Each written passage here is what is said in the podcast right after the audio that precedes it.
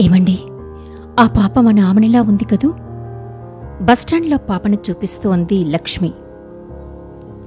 నీ భ్రమ. ఐదేళ్ళ క్రితం తప్పిపోయిన ఆమెని ఎలా అవుతుంది చెప్పు.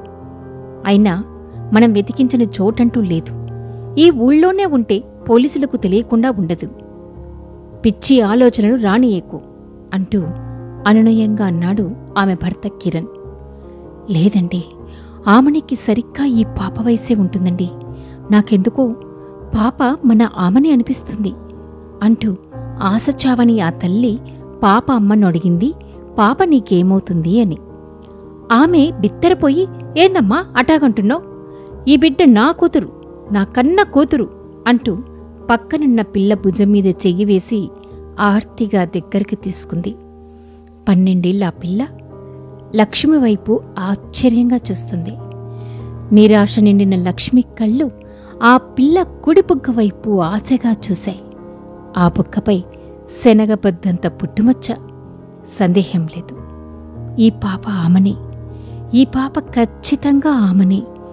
మరి ఆమె ఎందుకు అబద్ధం చెబుతుంది? మనిషిని పోలిన మనుషులు ఉండవచ్చు కాని ఆ పుట్టుమచ్చ కల్మషం లేని ఆ కళ్ళు తైల సంస్కారం లేని ఆ రింగుల జుత్తు అంతా ఆ పిల్ల తన బిడ్డే అంటుంది. ఈ కన్న హృదయం. ఇంకా అక్కడే ఉంటే తన పిల్లను బలవంతంగా తీసుకుని పోతారని పిల్లను తీసుకుని ఆటోలో వెళ్ళిపోయింది ఆ పిల్ల తల్లి.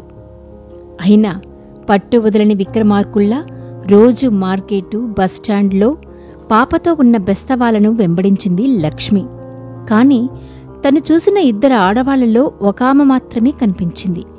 ఆమెను కలుసుకుని పాప గురించి అడిగింది లక్ష్మి. ఆమె తనకేమీ తెలియదంటూనే అమ్మగారు తమలాంటి పెద్దోళ్ళు మా పిల్లను గురించి అడుగుతున్నారు. అసలు ఆ పిల్ల మీకేమవుతుంది? అని ప్రశ్నించింది. కొనసాగింపు రేపటి ఎపిసోడ్లో విందాం. ఓకే? బాయ్!